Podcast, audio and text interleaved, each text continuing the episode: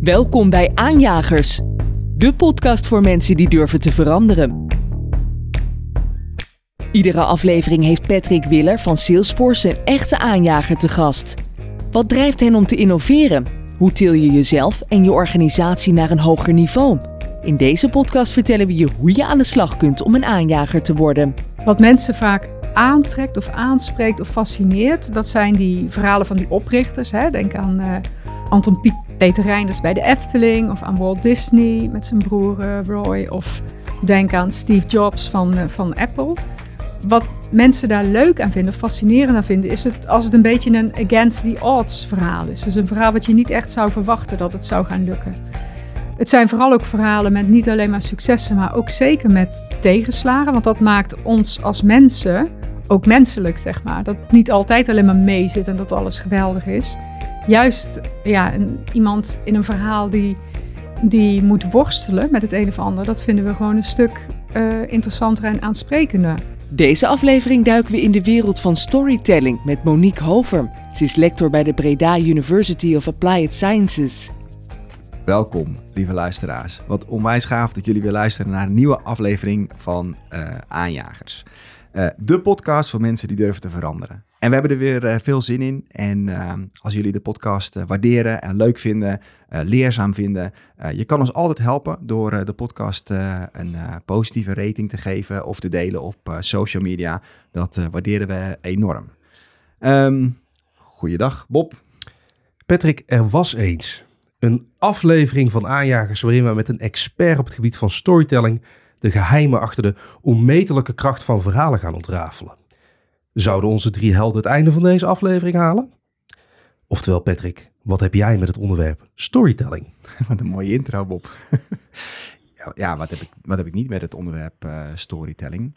Um, Nou, ik, de, wat we hier doen, de, uh, de Aanjagers podcast, dat is natuurlijk al een mooi stukje uit uh, ja, hoe diep uh, we geven om verhalen, zal ik maar zeggen. Er zitten hier elke twee weken zitten hier superleuke mensen die iets bijzonders doen, die iets aanjagen, die de moeite hebben genomen om zich ergens in te verdiepen. En die hebben allemaal een verhaal te vertellen, wat wij ja, waar wij op doorvragen, wat we graag willen delen. Um, ja, dus dat is al één stapje in verhalen vertellen. En God komt meteen nog een ander ding bij me op. Eh, vanuit ons werk zijn we natuurlijk ook met niks anders bezig als continu in samenwerking met onze klanten verhalen uh, maken om te laten zien hoe ze technologie uh, goed kunnen inzetten, hoe mensen daarmee om kunnen gaan. We helpen onze klanten om met hun klanten weer verhalen vorm te geven. Ja, verhalen zijn eigenlijk omnipresent. Ons hele leven bestaat uit verhalen. Dus ik hoop ook dat we het daar wat dieper over gaan hebben. Wat heb jij ermee, Bob? Nou ja, eigenlijk precies hetzelfde. Ik denk dat wij als, als mens een groot verhaal zijn. Lopende verhalen. Uh, en met name uitdagingen, uh, uitdagingen overwinnen. Ja, dat zijn dingen die voor mij uh, storytelling heel interessant maken. En ook als je het gaat hebben over het, het uitleggen van iets lastigs. Dus bijvoorbeeld emoties of zelfs iets technisch willen uitleggen. Als je dat met een mooi verhaal kunt uitleggen, dan grijp je ook de luisteraar veel beter. Ja. En dat is wat ik er eigenlijk mee heb. En wat ik dus in mijn dagelijkse uh, werk ook veel gebruik. Als ik iets technisch moet uitleggen, dan kan ik dat beter via een leuk verhaal doen dan via de eentjes en de nulletjes. Ja, precies. Niet alleen je werk, echt wat je net zegt, uh, je hele leven is eigenlijk opgebouwd uit verhalen. Dus, uh, en ik hoop dat we daar vandaag ook nog even over gaan praten. Maar wat ik heel fascinerend vind is bijvoorbeeld, we hebben het al vaak op de podcast over gehad, Yuval Noah Harari en zijn boek Sapiens. Daar gaat hij helemaal diep in op de kracht van verhalen. Hè, dat, dat zoiets als geld, ja, dat is ook gewoon een verhaal waar we met z'n allen in geloven. En zo is ons hele leven opgebouwd uit allemaal uh, verhalen. Um, ja, wie hebben we vandaag in de studio uh, dan, Bob, om ja, daar ja. Uh, wat dieper op in te gaan? Ja, zullen we het eens gaan hebben met iemand die er echt verstand van heeft? Ja, precies. Dat, lijkt me, dat lijkt me verstandig. Nou, vandaag hebben wij in onze studio Monique Hoven. Monique, welkom. En Monique is lector aan de Breda University of Applied Sciences, de BUAS ook wel afgekort. En vooral specialist in verhalen vertellen en met name op het gebied van vrije tijd en toerisme. Nogmaals welkom Monique. Dankjewel. Fijn dat je er bent. Nou, uh, dit is uh, echt een heel breed onderwerp. Maar misschien is het uh, een leuke manier om uh, te beginnen bij... Um, waar zijn verhalen nou eigenlijk ontstaan, Monique? neem ons eens mee helemaal naar het begin van waar verhalen zijn ontstaan en waar we vandaag staan op dat gebied. Poeh, waar verhalen zijn ontstaan. Nou ja, niemand die het weet. Nee. Dat is het eerste natuurlijk. Maar je kunt ervan uitgaan dat uh, zodra mensen met elkaar gingen communiceren, er verhalen werden verteld. Dus als je kijkt naar de uh, grotschilderingen, hè, Lascaux bijvoorbeeld, maar er zijn ook oudere locaties gevonden, dan zie je daar eigenlijk al een beetje de voorloper van het, uh, van het stripverhaal. Het verhaal vertellen rond het kampvuur, dus ook lang voordat mensen gingen schrijven, dat is ook een fenomeen waar we zeker van weten dat dat gebeurde. En het hele mooie vind ik, is dat dat nog steeds gebeurt. Ja. We waren laatst met de familie uh, een weekend weg. En uh, daar hadden we ook een mooie vuurkorf. konden een vuurtje stoken. En dan ga je spelletjes doen of woordspelletjes of zo. Je gaat dingen uitwisselen rond dat kampvuur. Dus uh, dat vind ik er wel heel fascinerend aan. Maar goed, er is natuurlijk in de loop van de, van de eeuwen enorm veel veranderd en bijgekomen. Maar de essentie is altijd overeind gebleven de essentie van het mondelinge verhaal, zonder dat dat opgeschreven werd of van allerlei multimedia werd voorzien. Die draad van hoe een verhaal zich en een story zich opbouwt, is nog steeds hetzelfde. Precies, precies, ja. En waarom vertellen wij zo graag verhalen aan elkaar? Ja, waarom vertellen wij zo graag verhalen aan elkaar? Het is uh, in de eerste plaats een hele, van oudsher een hele sociale activiteit. Dus je gaat ook aftasten via een verhaal van kan ik jou emotioneel raken? kun jij, hè, krijgen wij een connectie. Het mhm. verhaal ontstaat in de ene ziel, zeg maar, gaat dan op magische manier, komt dat in de ziel van een ander uh, terecht als dat, uh, als het goed gaat. Maar uh, als je het in iets bredere zin ziet, dan worden verhalen van oudsher gebruikt om ja, elkaar te entertainen maar ook om elkaar mee te slepen. Je wil dat, dat mensen even die, die, die focus leggen op wat er verteld wordt, of wat je, wat je kunt meemaken in een verhaal. En naast dat je dat emotioneel raken gebruikt, gaat het er ook om om mensen uiteindelijk iets te leren. Maar dan, ja, dat is heel mooi, dat, dat wordt eigenlijk door Aristoteles uh, duizenden jaren geleden al genoemd, learning without being taught. Dus je kunt er iets van leren zonder dat iemand met het vingertje staat en dit en dit en dit moet je en zul je onthouden. Je kunt er betekenis aan ontlenen en dat dan gaan toepassen op je eigen leven. Nou, wat je met verhalen eigenlijk nog meer doet, is ook dat wat je wil overbrengen, dat je dat op de een of andere manier symbolisch laat. Dus het verhaal gaat over de gebeurtenissen, maar heel vaak, bewust, onbewust, zit daar iets achter van Ehm, normen en waarden. En vooral waarden die onder druk komen te staan. Dus uh, happy, happier, happies, dat is geen leuk verhaal. Dat moet op de een of andere manier onder druk komen te staan. Want dan wordt onze aandacht getrokken en dan worden we geprikkeld en dan willen we weten hoe het afloopt. En deden we dat ook vroeger altijd al van nature? Dat er iets dan, we kennen allemaal natuurlijk het klassieke arc van een verhaal. Gaat eerst iets slechts en dan komt de held weer terug en dan komt er vaak een happy end. Althans, dat is wat we nu over. Is dat altijd al diezelfde verhalen arc geweest? En deden we dat vroeger zonder dat we die theoretische kennis hadden bij dat kampvuur? Uh, verpakten we dat altijd al op dezelfde manier? Daar ga ik wel van uit. Dus als je kijkt naar Grieks drama bijvoorbeeld, dat is ook zo opgebouwd. Hè? Dus er komt iets op je pad, er gebeurt iets waardoor je in beweging moet komen. Je komt allerlei ja, tegenwerkende krachten uh, spelen een rol. En dat leidt tot een bepaalde climax. En als je het over Grieks drama hebt, is dat het absolute dieptepunt. En er is een resolutie. Dus wat jij uit dat verhaal raakt, haalt, um, hoeft niet altijd een happy end te zijn. Maar het kan je wel, ver het verrijkt je altijd als mens. Dus. En uh, word je geboren als verhalenverteller? Um, word je geboren als verhalenverteller? Ja, dat is een hele interessante vraag. Uh, ik heb um, Italiaans gestudeerd en ik ben vreemd genoeg niet de kant van de literatuur opgegaan, maar ik ben de kant van de theoretische taalkunde opgegaan toen uh, in de loop van mijn studie. En uh, een van de theorieën die heel belangrijk was ook in mijn afstuderen, is dat eigenlijk uh, sprake is van een soort universele grammatica. Dus dat mensen over de hele wereld op het allerdiepste uh, niveau van hoe een zin is opgebouwd, ja, dat volgens bepaalde regels doen. Dus of je het nou hebt over Chinees of over Nederlands of over Engels of over Duits, dat, dat maakt eigenlijk niet zoveel uit. Een bepaald type fouten zullen kinderen die gaan, die leren praten, nooit maken. Dus de gedachte is dan dat de, dat de universele grammatica, dus de zinsbouw, deels is aangeboren en deels wordt aangeleerd. Want jullie weten ook, als een kind een taal leert, dan zegt hij op een gegeven moment wel loopte in plaats van, van liep. Dus een stukje gaat via trial and error, maar een stukje, uh, ja, wordt gezegd, is ook iets wat aangeboren is. En ik weet dat er nu een onderzoek loopt, ik heb daar even de laatste ontwikkelingen niet van, om te kijken of ook een verhaalstructuur is aangeboren. Je zou het, ja, je weet het niet, want het is uh, deels, je groeit zo op met verhalen van heel kleins af aan. Een filmpje van Boomba of van de Sprookjesboom of zo. Daar kun je eigenlijk ook al dat verhaallijntje in herkennen. Dus deels gebeurt dat via een onbewust proces. Dat noemen we socialisatie met uh, verhalen of socialisatie via verhalen.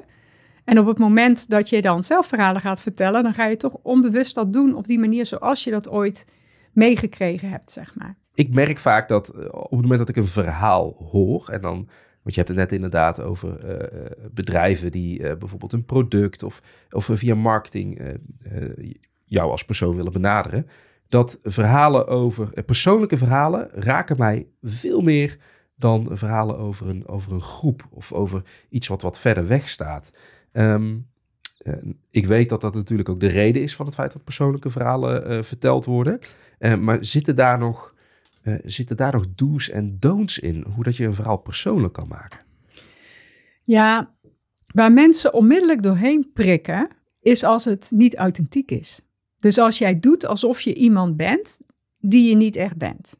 En uh, daarom zijn ook, als je kijkt naar verhalen in uh, organisaties, wat mensen vaak aantrekt of aanspreekt of fascineert, dat zijn die verhalen van die oprichters. Hè? Denk aan uh, Anton Pieck Peter Reinders bij de Efteling of aan Walt Disney met zijn broer Roy of denk aan Steve Jobs van, van Apple.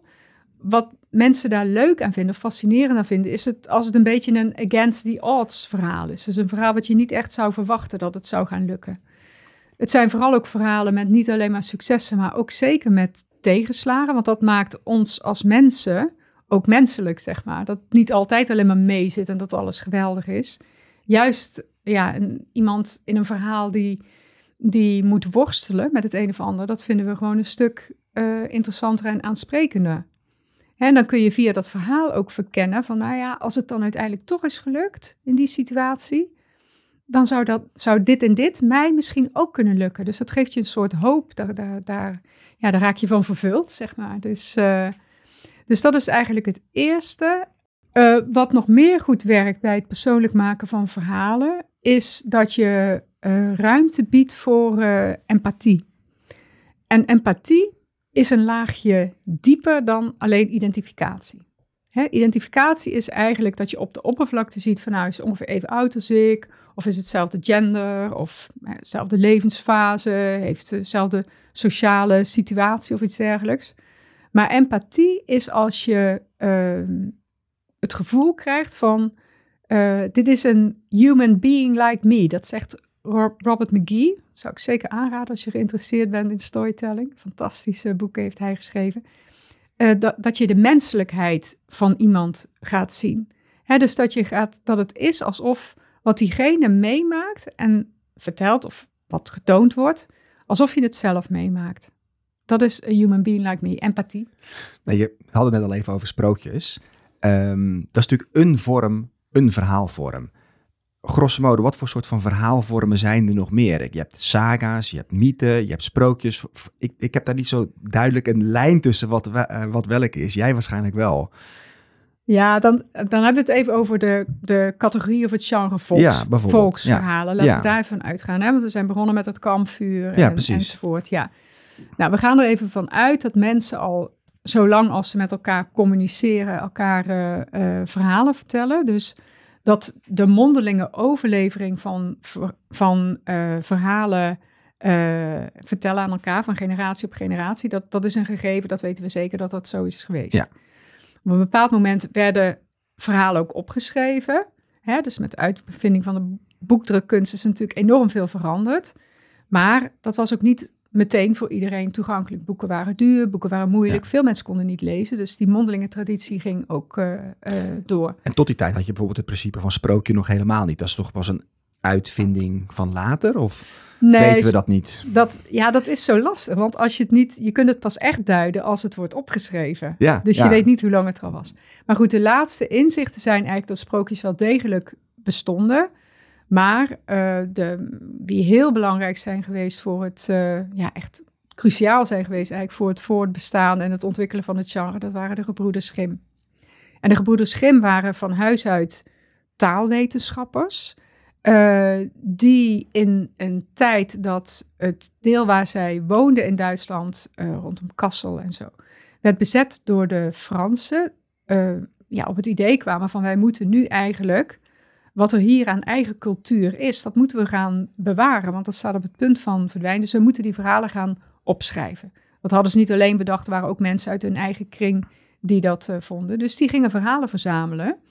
Ehm, en wekte de illusie dat ze die opgehaald hadden bij alle mogelijke ongeletterde eh, boertjes en boerinnetjes in de omgeving. Maar in werkelijkheid haalden zij die verhalen ook weliswaar mondeling op bij jonge dames uit hun eigen eh gegoede kringen. En die waren vaak weer opgevoed door Franse gouvernantes. En die Franse gouvernantes hadden hun versies verteld van die verhalen, die weer eigenlijk bij Perrault vandaan kwamen. En Perrault was een bekende sprookjesschrijver uit eind 1600. Dus je hebt die hele rare situatie dat zij dachten, we zijn nu Duitse, of de illusie wekte, we zijn nu de echte Duitse verhalen aan het opschrijven, maar waren in feite ook Franse verhalen. En ze wilden dit juist doen om iets te doen, om zich af te zetten tegen de Franse eh, culturele invloed. Dus vanuit die volksverhalen zijn de Grims, ook omdat ze het zelf leuk vonden, eh, denk ik, zijn zich wel gaan richten op, op het genre sprookjes. Je kan er dadelijk, dadelijk de andere types Ja, ook ja, nog even goed, ja. typeren. Maar het sprookje, dat kenmerkt zich eigenlijk door dat het zich afspeelt in een onbestemde tijd en plaats. Hè, dat was, er was eens lang geleden in een land hier ver vandaan, jullie kennen het wel.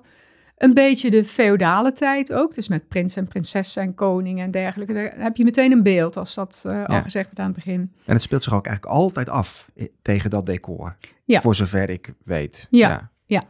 Eh, het zijn recht toe, recht aan verhalen. En wat heel kenmerkend is voor sprookjes, is dat het hoofdkarakter vaak een jong iemand is.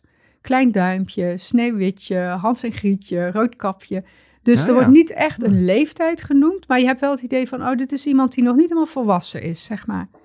Die staan nog Ehm, redelijk onbevangen in de wereld. Onbevangen, ja, onschuldig, naïef, vaak ook, hè. Denk aan Roodkapje bijvoorbeeld.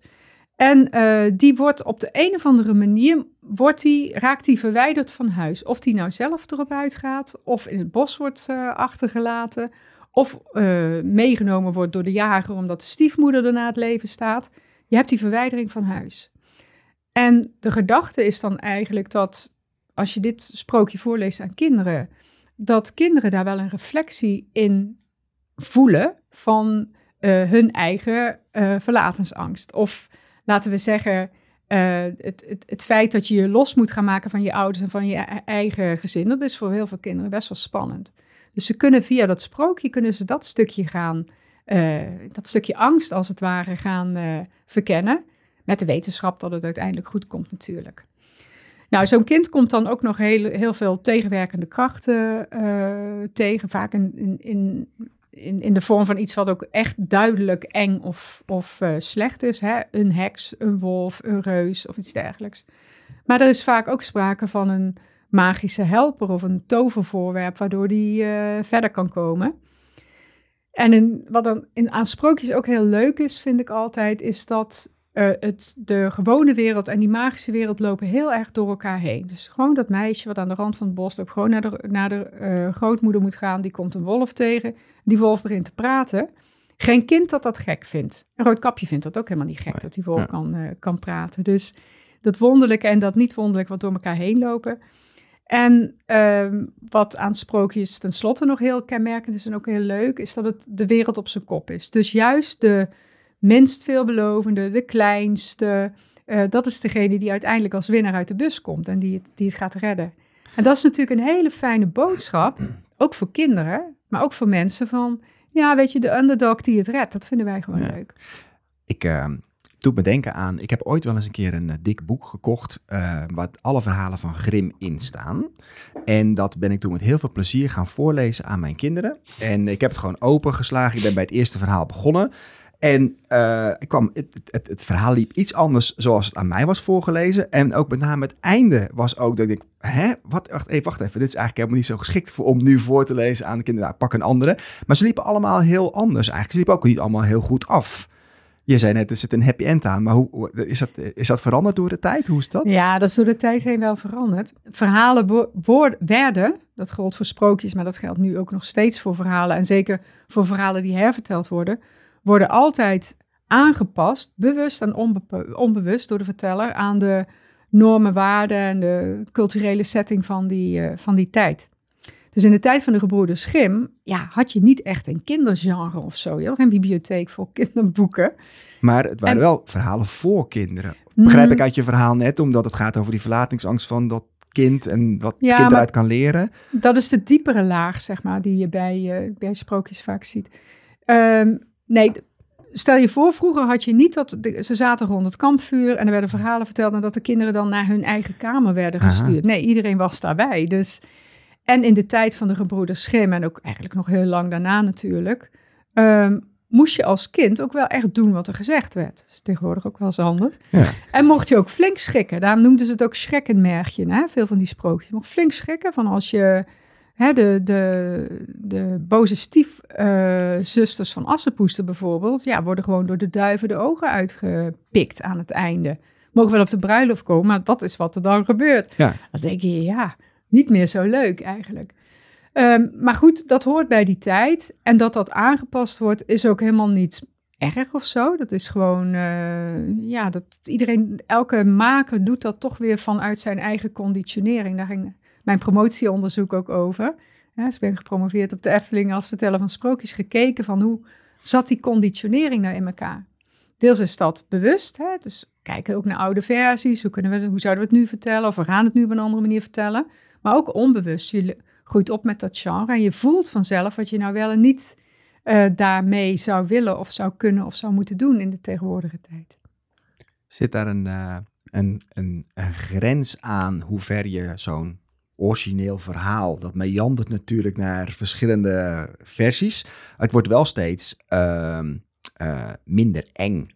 Heb je daar dan niet ook minder effect mee? Uh, worden verhalen niet op een gegeven moment te plat als je dat maar naar iedereen zijn tevredenheid blijft uh, schaven? Kijk, als je op een gegeven moment geen tegenwerkende kracht meer hebt, of je hebt geen antagonist meer voor de protagonist om tegen te vechten, heb je geen verhaal meer. Nee, dan, ging rood, dan ging Roodkapje gewoon naar grootmoeder toe met een, uh, met een mandje met koekjes en, wijn. En dan is geen dat was het. meer. Ja. ja. en dan zwaaide ze even naar de wolf en dat was het. Dus, en dat is juist ook het hele leuke dat je vaak aan het begin van een verhaal in de setup voel je vaak al, er is een soort disbalans, er gaat iets gebeuren. Dus Roodkapje, die woont aan de rand van een bos groen bos, hè, donker bos, zien kinderen meteen voor zich. En heeft zo'n dat felle rode capeje. Dan denkt zo'n kind al van, oeps, dat valt wel heel erg op. Ja. Of je dat bewust denkt, weet ik niet. Maar je, je voelt dat er gebeurt iets. Ze wordt naar um, grootmoeder gestuurd. En moeder zegt, niet van het pad afgaan. Denk erom. Dan weet elk kind, die gaat van het pad af, want anders heb je geen verhaal.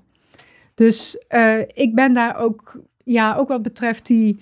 Kijk, die hele erge gruwelijkheden zijn op een gegeven moment ook niet meer zo functioneel dat de, de uh, stiefmoeder van Sneeuwwitje uh, ijzeren muiltjes aan moest die op het vuur hadden gestaan en toen moest dansen. Ja, dat voegt niet echt heel erg veel toe. Je had vroeger ook van die middeleeuwse straffen natuurlijk. Dat doen we nu ook niet meer. Dus dat past allemaal automatisch mee ja, aan. Ja. Dat hoeft niet. Maar er moet wel sprake zijn van een uh, obstakel dat overwonnen moet worden. Ja. Zijn er nou ook uh, modernere sprookjes die de afgelopen 10, 20 jaar zijn ontwikkeld? We hebben het heel veel over die klassieke sprookjes die zich dan doorontwikkeld hebben en over hoe we die aanpassen. Maar zijn er dan ook hele nieuwe sprookjes die bijvoorbeeld niet over die zeven uh, zonden inpakken, maar misschien wat moderne normen en waarden daarin meenemen? Ja, modernere normen en waarden. Mm, ik denk wat wij over het algemeen leuk vinden en altijd al gevonden hebben en nog hm. steeds wat, wat mensen aantrekt in verhalen, dat zijn coming-of-age verhalen. Dus hoe je van kind, jongvolwassene, zeg maar, je plek vindt in de, in de Ja, wereld. Dat vinden ja. we gewoon heel, dat vinden mensen gewoon heel erg mooi. Het is ook voor heel veel mensen heel herkenbaar. Ook de conflicten die daarmee gepaard gaan, zijn heel de generatieconflicten, dat is allemaal heel herkenbaar. Ja, dus Frozen en Kanto, dat zijn toch gewoon, dat Precies. kunnen we zien als een modern sprookje. Want die doen ook wel een beetje Absoluut. aan diezelfde eh, omgeving. Speelt zich ook in zo'n, ja. ja. wat is het, eh middeleeuwse-achtige sfeer af. Ja. Ja. ja, het is grappig dat jij Frozen zegt. Want eh hebben veel kritiek ook vanuit bijvoorbeeld vorige eeuw, 70 jaren, vanuit de hoek van de vrouwenstudies, was er heel veel kritiek op verhalen van Disney en op Disney überhaupt. Eh, bijvoorbeeld bij Sneeuwwitje, van ja, Sneeuwwitje 1937, hè, door Walt Disney. Ja, die kon alleen maar ehm, eh, het huisje schoonmaken van die dwergen en dergelijke. En het enige recht van de vrouw is het aanrecht. Daar hadden ze wel kritiek op. Maar dan denk ik, ja, Walt Disney, die kwam uit het Middenwesten van eh, Amerika. Die was toen ook al behoorlijk op leeftijd. Dat was gewoon zijn perspectief. Dat was toen. Zijn perspectief reikte ook niet verder dan 1937. En het enige wat hij wist, wat hij voelde, wat er speelde, was dat het crisistijd was. En dat mensen gewoon heel graag zich alle ellende even wilden vergeten in die bioscoop. En eh, een, eh, een mooi verhaal beleven. Kijk je naar Frozen, dan denk ik, hmm, ik vind de karaktertjes hartstikke leuk. Hè? Dus Anna, Elsa. Eh, en zeker Elsa ook, die, die eigenlijk niet een eh, prins op een wit paard nodig eh, Nee. heeft. Dat is echt een, dat is echt een girl power verhaal, zeg maar. Ja. Van de andere kant denk ik, ja, slaat het niet wel door? En kijken jullie als mannen niet over twintig jaar naar Frozen... dat je denkt van, nou, we werden wel mooi neergezet. We waren allemaal, allemaal eh, sukkels of we waren heel erg slecht, weet je wel? Het slaat allemaal zo door, dus denk ik... Nou ja, Er- ergens moeten we een middenweg gaan vinden. Maar als we het, als we het gaan hebben over, eh, eh, over Disney-films, of, of Pixar-films. Jij noemde net ook Encanto, Patrick. En ik heb eh, Encanto met heel veel plezier gekeken, omdat ik vind wat ze daar doen met bijvoorbeeld eh, de 3D-modellering van, van, de, van de bewegingen met, de- met de kleding en de muziek, vond ik prachtig. En aan het einde van die film, eh, eh, want ik heb met mijn dochter zitten kijken, toen dacht ik, er zit helemaal geen bad guy in deze film. Er zit gewoon geen slechterik in.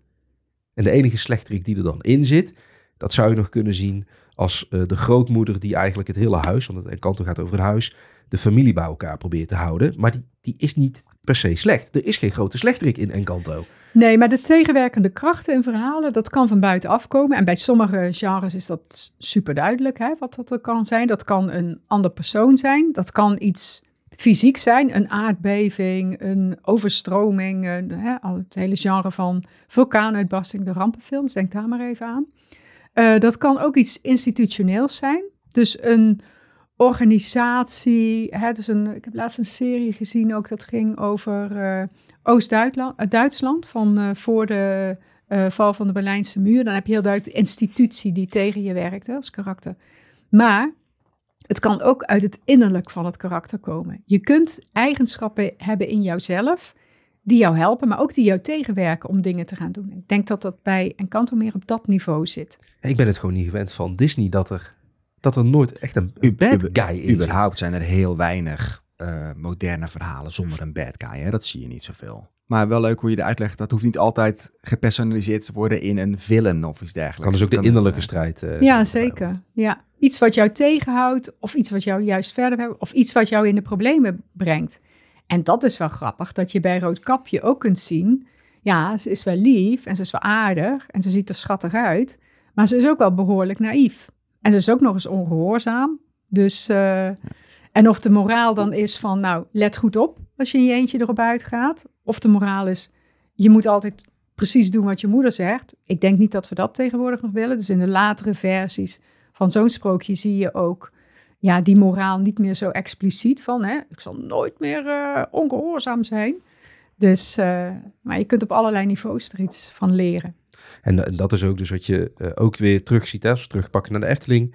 Ehm, ik geloof een jaar of dertig geleden was de Efteling nog best belerend ook met hun teksten. Er stonden best teksten tussen naar kinderen toe met die moralistische boodschap. Maar ook de Efteling is daarvan aan het weglopen. Ehm, niet meer met het vingertje wijzen, maar mensen meenemen in het verhaal.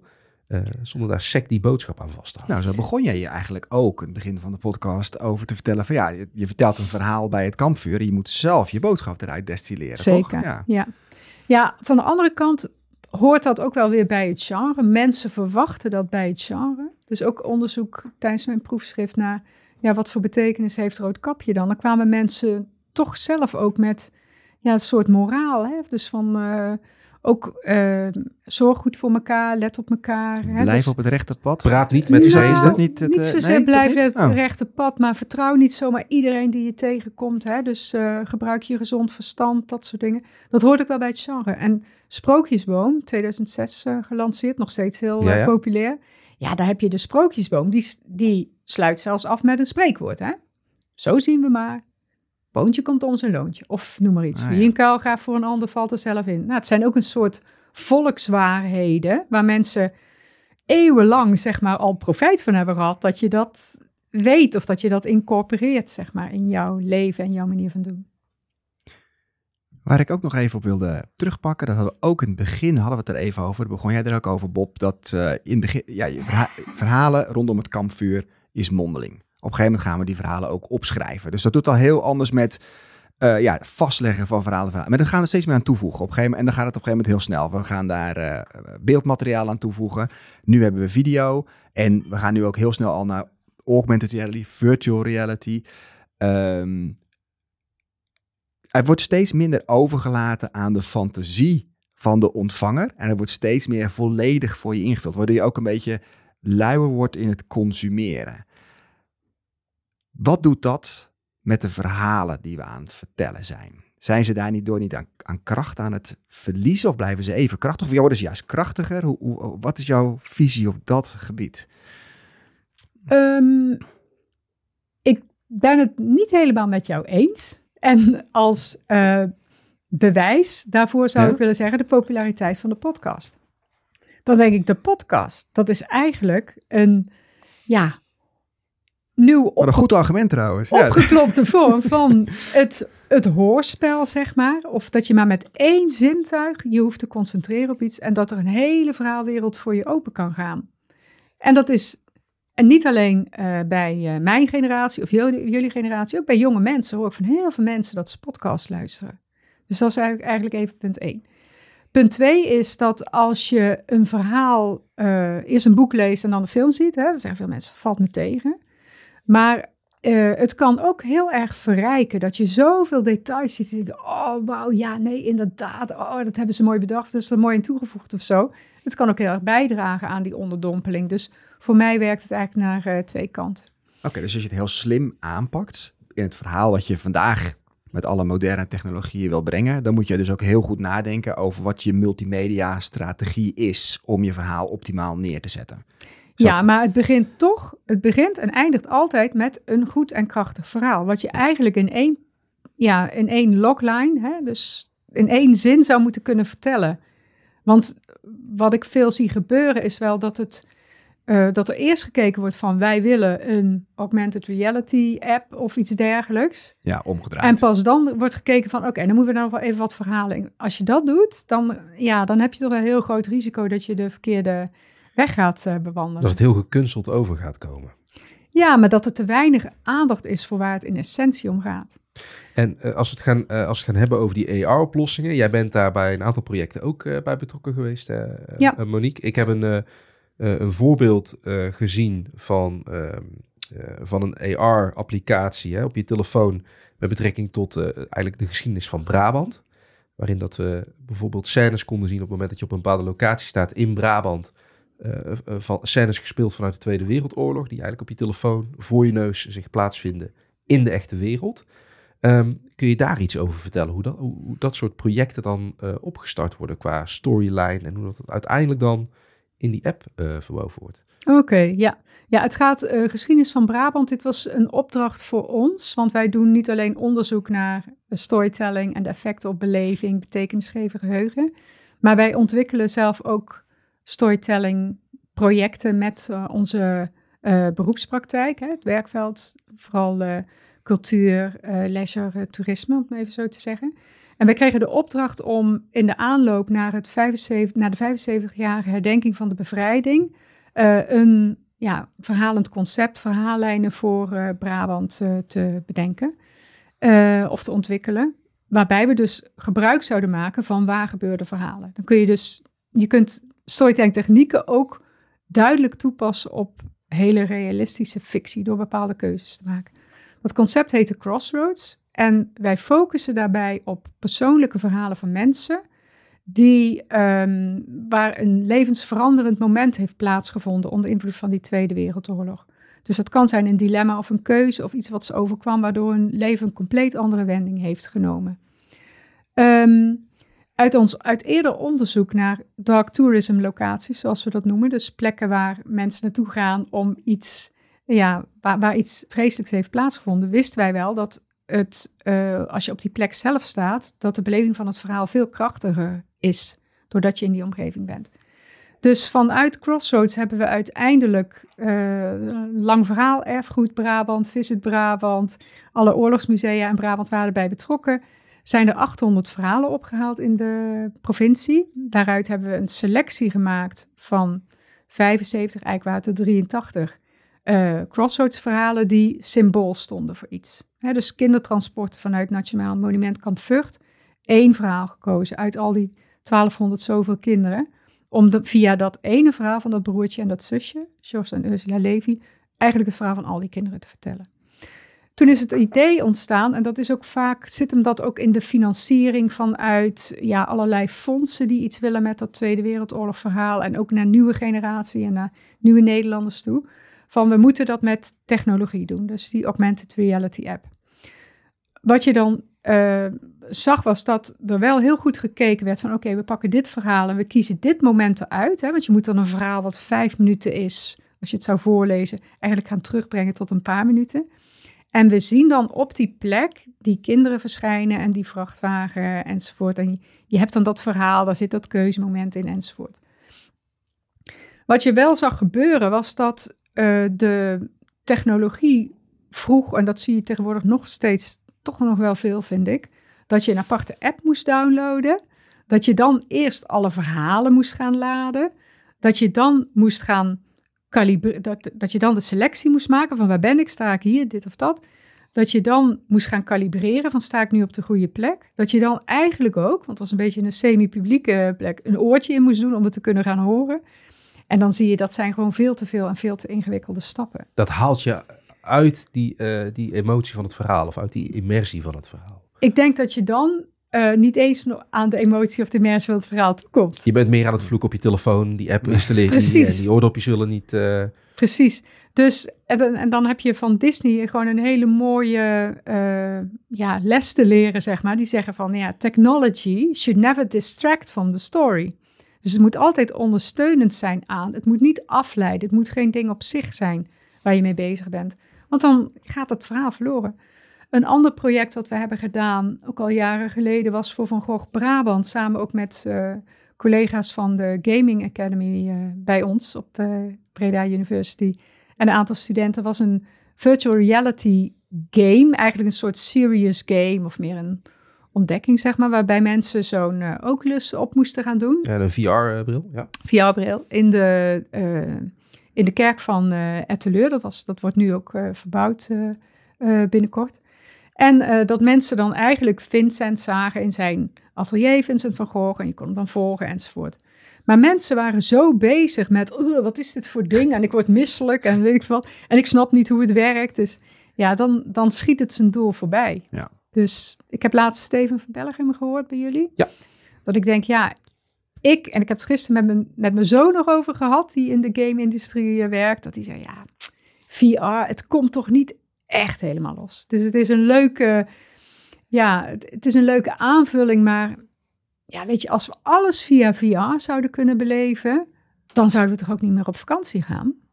Dan zouden we toch nergens meer, dan gaan we toch niet meer naar pretparken en zo. Dus alleen maar file en duur en stress en regen en dus mensen willen toch ervaring, de real thing. Ja, Monique, nou trigger je Patrick. Oh, goed. nou ja, ik zie hem getriggerd worden. Nu is VR nog niet op dat niveau natuurlijk, maar dat ontwikkelt zich wel heel hard. Het is heel grappig, je hebt heel veel uh, achtbaanfilmpjes, dat doen ook heel veel mensen. We hebben ook uh, VR-brillen naar klanten gestuurd en er zaten er allerlei applicaties op van Salesforce en een achtbaanfilmpje.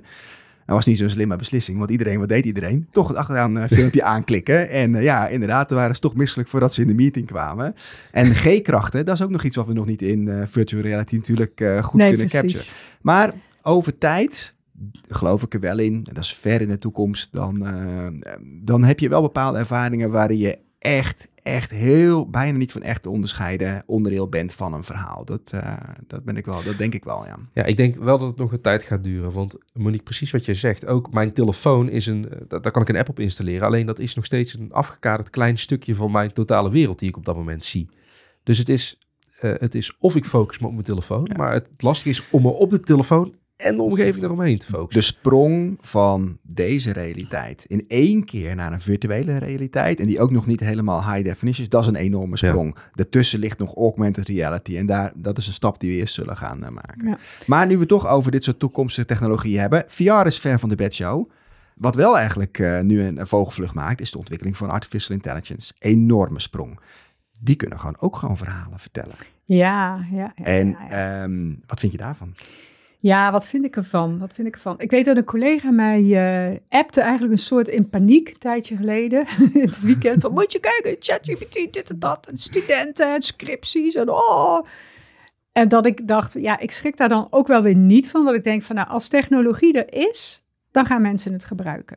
Ja. En dat is ook in principe heel goed. Hè? Het is maar goed dat mensen de boekdrukkunst hebben omarmd of het internet hebben omarmd. Want het heeft ons ook heel veel goeds gebracht. Zo komt de mensheid ook, uh, ook verder natuurlijk.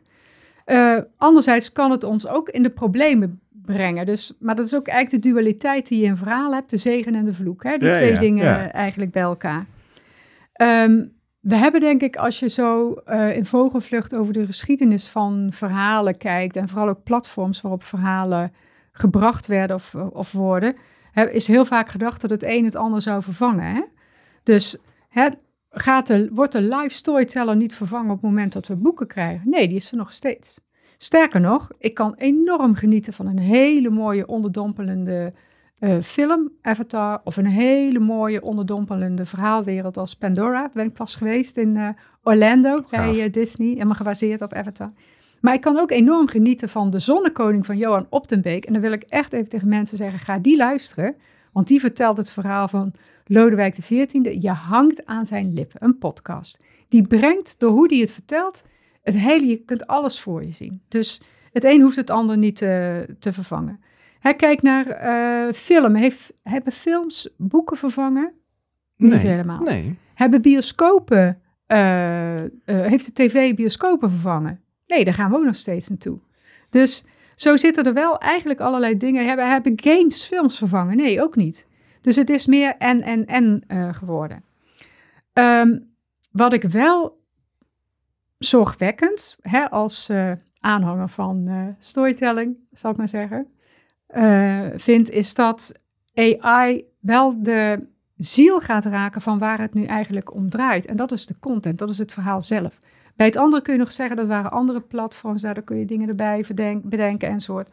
Maar het verhaal zelf. Wat bedoel je daar precies mee? Omdat je een machine, ja. laten we hem even zo noemen, zelf verhalen laat genereren. Toch is dat ook, ja, heel veel verhalen zijn niet zo origineel als wij zelf wel eens denken. We hebben het al over sprookjes gehad, nou de gebroeders Grimm, die jatten zelf ook uit andere sprookjes van hunzelf. Dus een motief als de stenen in de buik bij de wolf, dat kwam uit de wolf en de zeven geitjes. Dat zat in de versie van Roodkapje van Perode niet in, maar de, de Grims hebben dat ook bij Roodkapje Ik raak er ook altijd van in de war. Was het nou Roodkapje met die wolf ja. of de, de, wolf en de zeven geitjes? Maar die allebei eigenlijk. Precies. Ja. Dus die originaliteit, dat uh, valt uh, allemaal wel mee. En ja, de waarde van dat soort verhalen ligt dan op een ander niveau. Op wat ik net al beschreef, de diepere boodschappen, maar ook op de nostalgie, de herinnering aan de kindertijd enzovoort. Um, wat ik wel zorgwekkend vind, maar ook tegelijkertijd hoopvol, is dat creatieve mensen, uh, en daar heb ik in mijn promotieonderzoek natuurlijk heel goed naar gekeken, veel mensen geïnterviewd, geprobeerd te analyseren, die werken vanuit hun hart, vanuit een soort bezieling. Dus uh, in een verhaal leggen zij dan, zou je kunnen zeggen, letterlijk hun ziel. En het is haast magisch hoe wat uit de ziel van de een komt, uh, door de lucht zweeft en jou precies in je hart raakt. En met muziek kun je dat ook hebben. Als Ja. ik eh, Lady Gaga, ik vind niet alles van haar repertoire eh, leuk, maar sommige eh, liedjes kan zij met zoveel gevoel zingen. Dat is gewoon, dat gaat rechtstreeks naar je, naar je hart. Ik, ik krijg kippenvel als ik het zeg. Zo mooi. En dat heb je ook soms met verhalen. Het is een beetje ongrijpbaar wat dat is. Dat is een stukje bezieling die je voelt. En ik vraag me dus af of eh, dat te simuleren is, die bezieling. Heb je, heb je geëxperimenteerd wel Ja. met eh, ChatGPT? Ja, en ik noemde hem net al even. We hebben twee zoons. Eén zoon is eh, militair arts. De andere is een gameontwikkelaar. Die hebben een hele leuke game ontwikkeld. Die heet Pine. Ze hebben een studio. Het zijn, ze hebben allemaal op de Gaming Academy gezeten bij Buas. Ze zijn, de game heet, de studio heet Twirlbound. Ze zijn nu bezig met een game Squire. Mijn zoon is lead animator en hij doet nog een heleboel andere dingen die ik niet eens als moeder nog meer begrijp wat hij precies aan het doen is. Maar ook heel erg geïnteresseerd vanuit verhalen en vooral ook vanuit technologie en alle opties die er zijn. Dus ik heb daar veel eh, gesprekken met hem over gehad en ik heb gezegd, ehm, je hebt in de kunsten of in de wereld van de verhalen heb je het begrip tekst. En tekst is dan niet met, op zijn Engels geschreven. Dus dat zijn niet alleen de woorden die je in een boek leest, maar eigenlijk alles wat je kunt waarnemen. Dus de verf op het schilderij, de pianoakkoorden, de danspassen of iets dergelijks.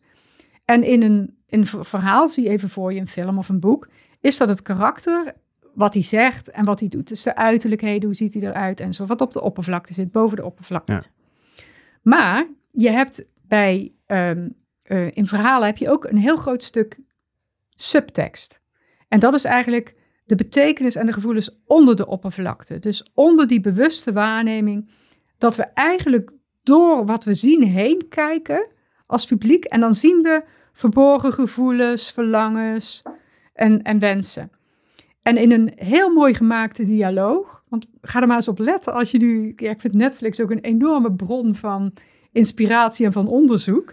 Eh, in een heel mooi ehm, eh, gemaakte dialoog houdt het ene karakter eigenlijk zijn innerlijke leven voor dat andere karakter soms verborgen. Maar dan kun je als kijker daar net doorheen kijken. Dus, hè, dus als ehm, de wolf tegen, bij een heel simpel verhaal, als de wolf tegen Roodkapje zegt, oh wat leuk, dan ga je je grootmoeder heel blij mee maken, ga lekker bloempjes plukken. Dan ga je niet denken van, oh dat is aardig van die wolf, want die denkt alvast mee voor wat oma, over wat oma leuk kan vinden. Nee, denkt die heeft slechte bedoelingen. Dat, dat zien Dat wij is die door sluier die af en toe in een verhaal opgetrokken wordt, eh, waarin dat je even kort even door een klein raampje de, waar je de- doorheen de bedoeling kijkt. kan, eh, ja, kan ja. lezen. En dat voel je en dat zie je. Dus bijvoorbeeld als iemand zegt tegen het ene karakter zegt tegen het andere: hey, hoe is het? Ik zie dat je bent afgevallen. Dan kan afhankelijk van de context en wat jij al weet over die, karakter, eh, die karakters of de relatie tussen de karakters, dat kan een aanmoediging zijn van goed zo, ga zo door. Maar dat kan ook een grove belediging zijn als iemand nog dikker is geworden. Of het kan bezorgdheid zijn als iemand al hè, anorexia heeft of over die grens heeft. Het kan heel pesterig zijn. Dat ga je pas zien of beoordelen of voelen doordat je gewoon als mens ja, menselijke ervaring hebt, zeg maar. En dat zit niet in de artificial intelligence storytelling? Is dat, het, Dat is iets, ervaring? dat je- is denk ik een niveau wat je met artificial intelligence toch niet zo goed kunt gaan begrijpen, eh, kunt Ja, gaan nee, simuleren. ik- I, I feel you. Dat, is- dat, dat denk ik ook inderdaad. Ik denk, Die- wel, ik denk wel dat je een systeem eh, dit soort voorwaarden eh, kunt meegeven, maar dan is het geen artificial intelligence meer in de zin dat hij het zelf lerend zou moeten doen. Nee, en eh, het is ook een beetje fake, waardoor je er wel intrapt. Maar er zit niet die intentie achter, zoals een mens dat kan bedenken, wat er allemaal ja, in het onbewuste van een karakter speelt, waardoor een karakter zich in een bepaalde manier eh, Precies. eh, gedraagt. En Precies. heb, je, heb je dat al ontdekt met je, met Nou, je ik heb, ik heb het experimentje gedaan, ja. Want ik zei tegen, ik had het met Lucas over, eh, de unset in een verhaal, dus wat niet gezegd wordt, is minstens zo belangrijk als, als de set. Hè? Ja. Dus wat je, wat je ziet, de woorden of wat je zich ziet afspelen. En dan heb je zelfs nog de laag van de unsayable. En dat is eigenlijk de allerdiepste laag van het karakter, waar die zichzelf misschien ook niet eens van bewust is. En dat zijn de keuzes die je maakt als je onder druk komt te staan. Dat vinden wij de mooiste laag, zeg maar. Dat is de diepste laag. Maar goed, ik zei tegen Lucas, we gaan nou eens uitproberen, of probeer jij dat uit, want hij gebruikt dat ding best wel Ja. eh, veel. Ik zei, probeer nou eens uit eh, en geef hem eens de opdracht dan om een verhaaltje eh, te maken met subtekst. Dus Hij vroeg: Can you write me a story with subtext? You can decide the subtext, but explain your reasoning afterwards. Nou, dan krijgen we een heel flauw verhaaltje. Once upon a time, little girl. Nou, die komt ergens bij een grot en die neemt iets mee wat ze niet mag hebben. Er is, ze hoort wel een geluidje, denkt ze zal ik wel, zal ik niet, maar ze neemt het toch mee. En dan, uh, dan verklaart ChatGPT uh, zichzelf ook. En die zegt: The subtext of this story is that sometimes we take things that don't belong to us without realizing the consequences of our actions. It's important to be mindful of our actions and the impact they have on others. Dus een heel ja, oppervlakkig iets eigenlijk. Hè? Eigenlijk het gij zult niet stelen, maar dat is heel erg dat ik ja. Ja, nou ja, ja. dat is niet wat ik onder subtekst verstond. Dus nee. ik zei tegen Lucas. Uh, nou, nee, dat is het niet. Dus hij gaf ChatGPT, hij zei, no, that is not what I mean by subtext. Think of it step by step. First look up the definition of subtext and then write a story taking this into account. En wat krijg je? Precies hetzelfde verhaaltje. Dus... Hij snapt het niet. Hij snapt het niet, nee. En dan zegt hij, the subtext is that sometimes we take things that... Nou goed, Lucas heeft dit nog niet losgelaten, want ik zei zo van, nou hè, point made. Ja. Hij zei, nee, maar het leert heel snel, het gaat heel snel. Dus hij had nu alweer iets gestuurd, ik heb het even niet uh, op print bij me, van, van zoek nu even iets op over subtext van deze en deze auteur, en dan stap voor stap enzovoort. Krijg je weer zo'n zo'n flauw verhaaltje, weet je wel. Dus ja, ik heb... Maar dat is voor jou best fijn, toch? Nou ja, het is voor de mensheid wel fijn als dat niet kan. Want wat jij, jij noemt net het, het woord uh, fake, Patrick. Ja. Het is hartstikke leuk wat je allemaal op Instagram ziet en met alle filters en dit en dat. Maar uiteindelijk wil je toch ook de real thing zien? Mijn man had laatst een sollicitant, nou die had keurig ook cv gestuurd, leuke foto erbij. Die kwam, maar hij moest tussen twee locaties even van de een naar de ander. Dus er stond iemand in de wachtkamer van zijn uh, dierenkliniek. En hij zei, uh, ja, je moet hier even op de bel drukken, want de assistent is achter, ik moet nu weg. Dus, en later kwam hij er pas achter, oh, wacht even, dat was die sollicitant. Die had hij dus nooit herkend. Oh. Zo iemand, omdat zij zo anders was dan op die Instagram pose foto die ze had uh, ingestuurd. En dan heb je, dat merkte ik al aan hoe hij en ook zijn uh, vrouwelijke collega en zo dat gesprekken waren van ja, ja, we vonden haar gewoon fake. Ook in alle haar antwoorden vonden we haar fake. Dus ik hoop dat we de real thing willen. En wat ik dan mooi vind, is als je naar verhalen kijkt, dan gaat altijd, dat noemen we, dat noemt Robert McGee, de center of good naar iemand toe. Dus je gaat jouw, jouw sympathie of jouw gevoel trekt naar een van de karakters. Hè? Ken ja. jullie dat? Ja, dat ken ik heel goed. Ja. Kennen jullie Game of Thrones? Ik heb het niet gezien. Nee, ik, heb, ik, ik kom er niet doorheen, maar ik... Ik, ik kom er niet doorheen, oké. Okay. Nou, ik ook niet. Ik vind het veel te gruwelijk en veel te veel niet-functioneel geweld enzovoort. Maar wat er ook heel raar was in het begin, dan had je net zo Ned Stark, een van die... Van die families of die tribes. Families, ja. ja. Denk van, nou, die vind ik sympathiek, weet je wel. En hup, kop eraf. Dat vinden we gewoon niet fijn. We willen gewoon, zeg maar, ons met iemand spiegelen die in principe wel goed is in dat verhaal. En daar ga je dan ook mee meeleven. Dus hebben jullie The Killing gezien? Die serie met Sarah Lund, zo'n Deense serie. Ja, jij ja. zit te knikken. Ja, heb ja. ik ook gezien. Het is wel een tijdje geleden weer, maar ik weet wel, ja. ja, Dat, is, dat vind ik leuk. Tegenwoordig heb je in veel van die Scandinavische, maar überhaupt in veel van die films heb je zo'n zo'n vrouwelijke uh, inspecteur of rechercheur. En die hebben dan vaak ook nog een beetje een rouwrandje, zijn een beetje raar, zeg maar. Maar die zijn wel uh, enorm tegendraads en dapper. Dus als Sarah Loent, ik heb laatst die hele serie nog weer een keer gekeken. En als Sarah Loent dan weer in een situatie is dat ze in de eentje voor dat donkere gebouw staat, waar wij al van weten dat daar die seriemoordenaar ja. zit, dan heb je zoiets van: ik hoop dat ze nu niet dat gebouw binnengaat, maar ik vrees dat ze het wel gaat doen. Dat ja. trekt ons mee in dat verhaal, hè? Of als je het anders formuleert, ik hoop dat ze nu eindelijk een keer buiten op versterking blijven wachten. Maar ik vrees dat ze dat niet doet en dat ze toch naar binnen gaat. Dus die hoop en vrees, ja, dat hoort ook bij het leven. Dat, hoort ook bij, dat zit in verhalen en dat zit ook wat dit betreft. Ik uh, hoop dat uh, ChatGPT of alle andere AI, uh, AI het niet gaat overnemen. Ik vrees het soms wel, maar uiteindelijk zeg ik, nee, ik weet zeker dat het niet gebeurt. Want wat wij zoeken, uiteindelijk, via verhalen, is medemenselijkheid. Je wil een reflectie zien ja van wat het is om een mens te zijn. Ik zit nog na te denken op het moment dat je net ook over dat fake uh, uh, aan het praten was. Want een, een, een verhaal mag zo fantasierijk zijn als het maar kan. Maar wel die medemenselijkheid. Maar fake op Instagram als voorbeeld wat je net gaf. Of door computer gegenereerde verhalen. Dat, dat klassificeren we dan niet als fantasie. Dat is dan geclassificeerd als fake. En daar zit een heel groot verschil tussen, tussen die twee. Nou, ik heb, er nog, ik heb er nog wel een aanvulling op. Op het moment dat je bijvoorbeeld ehm, eh, voor de geschiedenis van Brabant... al die uh, gebeurde verhalen leest uh, persoonlijke verhalen. Je had het net inderdaad over, uh, over kinderen bijvoorbeeld die weggevoerd worden. Um, hoe hou je inderdaad, want je, wil, je, maakt een, je moet er een verhaal van maken. Dat schrijft zichzelf ja, deels wel, omdat het zo gruwelijk is wat daar gebeurd is. Alleen hoe hou je dat inderdaad authentiek, zonder dat het fake wordt, omdat je er misschien bepaalde elementen aan wil toevoegen? Nee, dat mag je dus nooit doen. Althans niet bij, kijk dat doen wij wel als wij routes rondom zagen en legende gaan uh, ontwikkelen met uh, Visit Brabant, wat wij doen. Um, dan kun je gewoon zeggen, er werd ook wel verteld dat. Weet je, die het spannend maakt.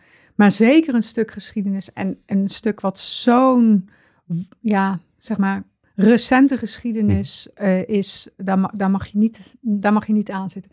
Wat wij doen, wij pakken het levensverhaal van iemand, maar wij maken een selectie uh, van welke gebeurtenissen we uit dat uh, leven willen vertellen. En daar leggen we de focus op. En die gebeurtenis, dat, we gebruiken daarvoor een model van vijf stappen. Dit is een setup, je voelt er is een disbalans, er is een motorisch moment, er gebeurt iets waardoor ja, dat karakter in beweging komt, of dat nou gewild of ongewild is. Daar zitten een aantal keerpunten in en daar is een climax. Dat kan, soms is dat een hele positieve climax, dan wordt het opgelost, zeg maar, wat er, uh, het, het, probleem of de vraag of issue wat er was. Maar soms kan het ook een negatieve uh, climax zijn, dan is het een dieptepunt. En daar zit dan een resolutie aan. Dus je kunt wel het instrument storytelling gebruiken, ook om non-fictieverhalen op een ja, meeslepende manier aan mensen over te brengen. Maar je blijft af van de kern van het verhaal. Je blijft uh, af van de waarheid van de gebeurtenissen. Je gaat zo, niet ja. dingen erbij verzinnen. Nee, dat kan niet. Dat mag niet. Doen we ook niet. Uh, Monique, uh, jij bent professor, lector aan, uh, aan het BUAS, de Breda University of Applied Science. En nou, mensen kunnen van alles leren over storytelling. Um, ik wil even naar wat praktische tips toe voor aanjagers die zich willen bekwamen in, in storytelling. Als, wat leren jouw leerlingen nou? Hoe ziet dat zo'n zo, zo, hele koers en dag eruit? Ik ben verbonden aan de Academie voor Leisure and Events. Um, en studenten vrije tijdsmanagement, dat was altijd wel een beetje raar. En daar wordt soms op verjaardagen dan met tante of buurvrouw ook een beetje lacherig over gedaan. Wat leer je daar dan, vrije tijd? Nee, wat wij studenten proberen bij te brengen is uh, begrijpen wat er gebeurt in de vrije tijd. Dus onderzoeken uh, wat er gebeurt, uh, en wat van invloed is met name op beleving. Want vrije tijd, beleving, experience is iets wat heel centraal staat natuurlijk bij alles wat er aangeboden wordt, wat je kunt gaan doen in je vrije tijd.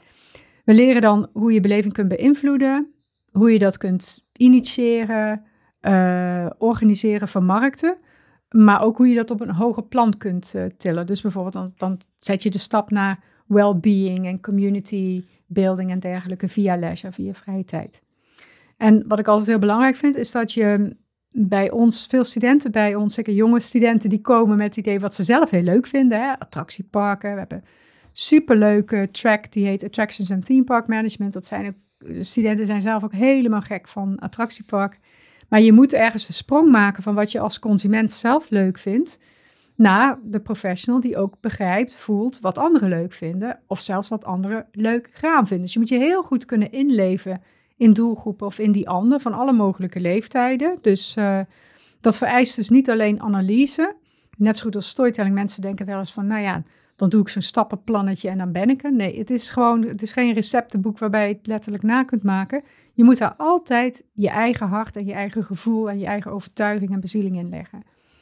Dus wat we met storytelling doen, is dat we studenten bewust maken dat verhalen overal zijn en dat het eigenlijk continu je, je referentiekader bent aan het voeden door niet alleen de films die je kijkt, maar de games die je speelt, de boeken die je leest, maar ook gewoon wat je op straat, wat mensen je in de vrije tijd of eh, in de kroeg vertellen of iets dergelijks. Dat is allemaal bron van inspiratie.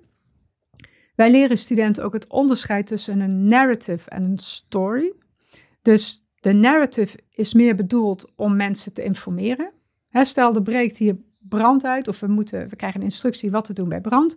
Dat is gewoon, je doet dit, je doet dat, je doet dat. Daar moet niet al te veel verhalen mee zitten. Dan moet je mensen, soms willen mensen gewoon, of een bepaald stuk moet je informatie geven. Go- eh, eh, Vertel er nog eens wat meer over. Sorry, dat is nog niet helemaal duidelijk, dat verschil. Er was Dat, eh, eens rook.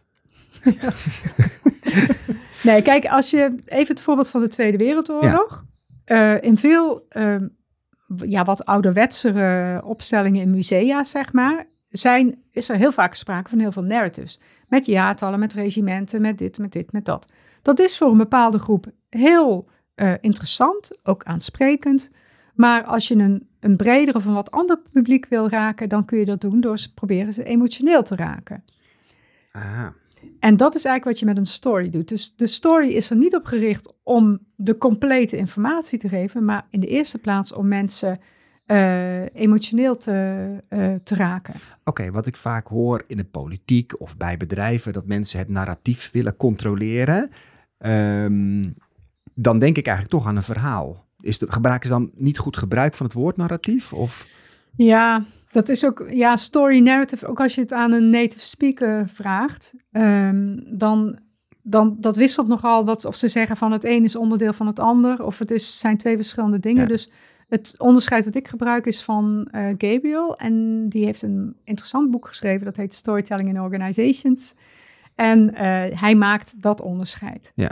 Dus als je kijkt naar eh, organisaties, dan zie je dat storytelling soms gebruikt wordt om gewoon de geschiedenis van het bedrijf te vertellen. Hè? Maar vaak zijn dat ook saaie en toen en toen en toen verhalen. Of zijn het verhalen die gaan alleen maar over de successen en hoe het nog groter werd enzovoort. Ja, Ja. dat boeit niet. Nee. Je vindt het interessant als het ook wel eens tegen heeft gezeten. Of als er iets against the odds is gebeurd of iets dergelijks. en dan is het het verhaal. Oké, duidelijk. Nou, dat, dat, dat- prachtig. Ja, nou, ik heb in 2006, even hier heel even op doorpakken. In 2006 heb ik een training gedaan in Orlando. eh, een training die normaal bij Disney eh, werd eh, gegeven. En dan heb je zo'n onderdeel, dat heet Disney Traditions. En er worden gewoon verhalen verteld van Walt Disney, maar ook van wat de schoonmaakster dan heeft gedaan om iemand heel blij te maken. Of het meisje wat in een winkeltje stond of zo om waarde te operationaliseren. Om te laten zien van, kijk, dit is een voorbeeld. Dat wordt er niet eens bij gezegd. Het verhaal wordt verteld. Maar wat je eruit haalt, dit is een voorbeeld hoe ook ik, zeg maar, de Disney Company ben. En hoe ook ik iemand, ja, exceed expectations. Hè, dat ene die tussen die 55 miljoen mensen die je elk jaar ziet langskomen. Die vijf minuten pakken om die ene persoon heel blij te maken. Want dat werkt op die persoon, de mensen die eromheen staan, maar ook op jouzelf. Dus daar eh, kun je het ook voor eh, eh, gebruiken. En ja, wat ik bij, ehm, als ik dan toch ook over bedrijven nadenk, is wat je met een verhaal zou moeten doen, is je moet eigenlijk de verbeeldingskracht, maar ook de geest en ook het hart van de mensen proberen te pakken van een verhaal. En dat allermooiste speech ooit is natu- natuurlijk nog steeds I Have a Dream van Martin Luther King. Als je die luistert, analyseert, dan denk je, oh wauw, dat is, ik snap waarom dit nog honderden jaren zal blijven doorleven. Maar bij de Efteling, in, in, ja, op een wat kleinere schaal, is er soms ook zo'n soort proto-verhaal vanuit de eh, organisatie, wat intern resoneert, maar ook naar buiten toe gebruikt kan worden. En eh, in de geschiedenis van de Efteling was de aanleiding eigenlijk dat eind jaren 80 bekend werd dat Disney zich in Parijs zou gaan vestigen. Dus eh, nou, iedereen een rep en roer in Europa. Dus journalisten kwamen toen keurig met een bloknoot en zo, dat, zo moest dat doen dan, naar de Efteling om te horen wat toen de marktleider in Europa daar eigenlijk van vond. Ehm, ze hadden toen een ontzettende goede ehm, eh, commercieel directeur, heel goed was in marketing. Reinoud van Assendelft de Koning. Ik ken hem nog steeds, heb hem onlangs gezien. Hij is fantastische verhalen verteller overigens. En die zei, ja, er is maar één echt sprookjeskasteel in Europa. En dat staat hier in Kaatsheuvel. Maar hij had nog een ander beeld en dat was, ja, denk eens aan dat basaltstenen weggetje naar het kasteel van Don Roosje. Dat is uitgesleten door 40 jaar kinderschoentjes. 1992, hè? Dan denk ik, dat is zo'n emotioneel beeld, want ik zie het voor me. Ik voel het, want ik, had, ik deed het zelf ook. Ik heb ook die foto dat ik met aan de hand van mijn moeder naar dat uh, kasteel van Doornroosjelo. Maar het is ook een, een gevoel wat mensen intern um, uh, ook heel goed begrepen en omarmden. En het is een tijdloos iets. Je kunt het blijven vertellen. Je hoeft alleen maar die 40 voor 50, 60, 70 jaar te, uh, te vervangen en dat, dat verhaal blijft leven. Dus als je als bedrijf zo'n soort verhaalgevoel kunt pakken, moet wel authentiek zijn. Mensen in de organisatie moeten het met hart en ziel geloven. En dan heb je iets heel krachtigs in handen.